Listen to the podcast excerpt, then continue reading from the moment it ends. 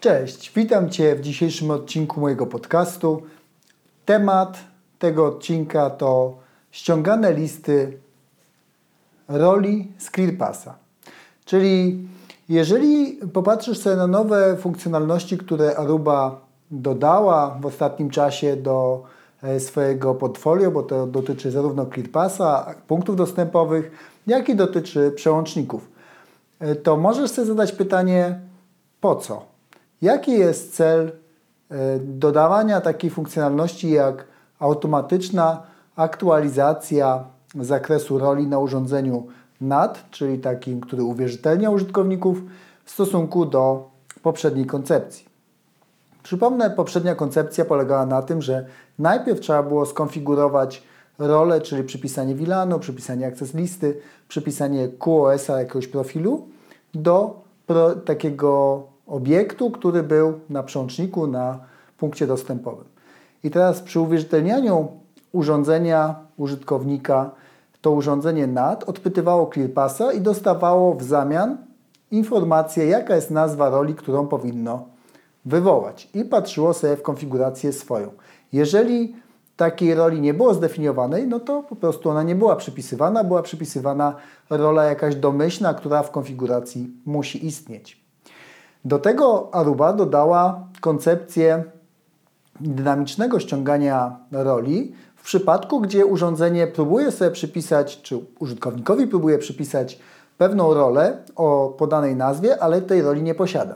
I teraz ten DUR, czyli Down Label User Role, polega na tym, że jeżeli e, użytkownik jest uwierzytelniany na przełączniku, na punkcie dostępowym, jest to zapytanie wysyłane do ClearPassa przez Radiusa i zwrotnie urządzenie NAT dostaje informację, można dopuścić danego użytkownika czy urządzenie do sieci, to w tym momencie może sobie taką definicję roli, jeżeli nie posiada, ściągnąć z ClearPassa. I to ściąganie polega na tym, że dany przełącznik, punkt dostępowy łączy się po HTTPS-ie do ClearPassa i przez API ściąga sobie informację dotyczącą danej roli.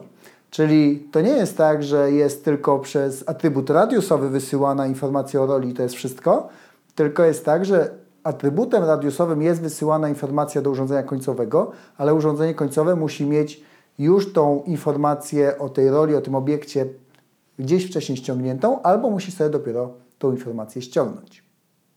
Jakie są zalety tego typu podejścia? Przede wszystkim to się powinno dobrze sprawdzić w przypadku urządzeń IoT. Tam wszędzie, gdzie masz dużą rotację profili dostępowych. Czyli jeżeli chcesz użyć sobie profilowania urządzeń i na tej podstawie przypisywania pewnych profili dostępu, czyli ClearPass ma w sobie umiejętność wykrywania rodzaju systemu operacyjnego urządzenia i na tej podstawie przypisania polityki, to jeżeli masz dużą rotację tego typu e, obiektów, tych profili dostępu, no to może mieć faktycznie dużą wartość taki dynamiczny mechanizm aktualizacji informacji o rolach na urządzeniach sieciowych. Jeżeli natomiast e, chcesz realizować klasycznie na dzisiaj tylko e, potrzebną politykę, czyli zakres taki klasyczny, pracownik, kontraktor, gość, masz tych ról 5, E, no to ja tutaj za dużo wartości nie widzę, chyba że masz e, tutaj brak tego systemu zarządzania. Takie środowiska też się zdarzają, że ktoś ma ClearPassa e, i nie ma Airwave'a czy centrala, żeby móc zarządzać grupowo konfiguracją. Więc wtedy ta dynamiczna umiejętność ściągania roli jest bardzo przydatna. Jakie są minusy tutaj zastosowania tych ról dynamicznych? Pierwszy taki podstawowy, który ja widzę praktycznie, jak implementuję takie sieci, to jest brak e, jasności co do nazwy. Czyli jeżeli ClearPass dynamicznie nadaje te nazwy ról, to ty potem jak robisz troubleshooting, a masz tych ról więcej, to masz więcej pracy z tym, żeby odszyfrować, która rola dotyczy jakiego profilu. Jeżeli robisz to ręcznie i masz jasny schemat nazewnictwa, jest Ci łatwiej debugować tego typu zjawiska. Kolejny element, który jest tutaj problematyczny nieco, to to, że ten mechanizm ściągania roli jest powiązany z zaufaniem certyfikatu HTTPS na ClearPassie. Czyli możesz y, tą rolę ściągnąć, o ile urządzenie końcowe, czyli przełącznik końcowy, czyli nie do końca mam na myśli tutaj urządzenie użytkownika, mam na myśli tu urządzenie sieciowe, czyli przełącznik punkt dostępowy. To to urządzenie musi mieć y, dodany certyfikat urzędu, który został użyty do wystawienia certyfikatu dla ClearPassa. To wynika z faktu, że to urządzenie NAD łączy się do ClearPassa i żeby móc zweryfikować poprawność tego urządzenia, poprawność certyfikatu, zaufanie, no to jest potrzebny e, ten certyfikat urzędu, żeby móc go zweryfikować. Co ciekawe, jeżeli chodzi o implementację na przykład na switchu, e, wystarczy dodać tylko pierwszy urząd, jeżeli są pośrednie, to tylko pierwszy pośredni urząd, który jest związany z wystawieniem certyfikatu dla ClearPassa, nie certyfikatu dla e, switcha czy urządzenia końcowego. Więc to jest dodatkowy element, który trzeba jakoś zrobić. Teraz, jeżeli nie masz systemu zarządzania, no to też masz problem, jak tego typu e, ściągnąć tą konfigurację certyfikatu, e, tak żeby można było ją e, użyć. Kolejny element, który tutaj dla mnie też jest nieco wątpliwy co, co do wartości, to to, że jeżeli masz mieszane środowisko, czyli masz trochę starszych urządzeń, trochę nowszych urządzeń, to wsparcie tej, tego mechanizmu dynamicznej roli jest tylko na najnowszych urządzeniach. Więc to jest coś, co warto rozważyć. Jeżeli masz do, do tego jeszcze jakieś mieszane środowisko typu ClearPass i na przykład Cisco ISE albo jakiś inny system Radius, masz trochę tego, trochę tego, to jesteś w stanie ten mechanizm dynamicznych ról użyć tylko tam, gdzie używasz ClearPassa. Czyli o ile możesz z innych systemów radiusowych wysyłać atrybut vendor specific dla urządzenia NAD, o tyle nie jesteś w stanie już e, tych rol, e, ról ściąganych wykonać w przypadku innego rozwiązania radiusowego niż ClearPass. Więc w zależności od tego, co chcesz wykonać, jaki masz scenariusz, e, jakie masz urządzenia, które obsługujesz, warto się zastanowić, w którą stronę iść.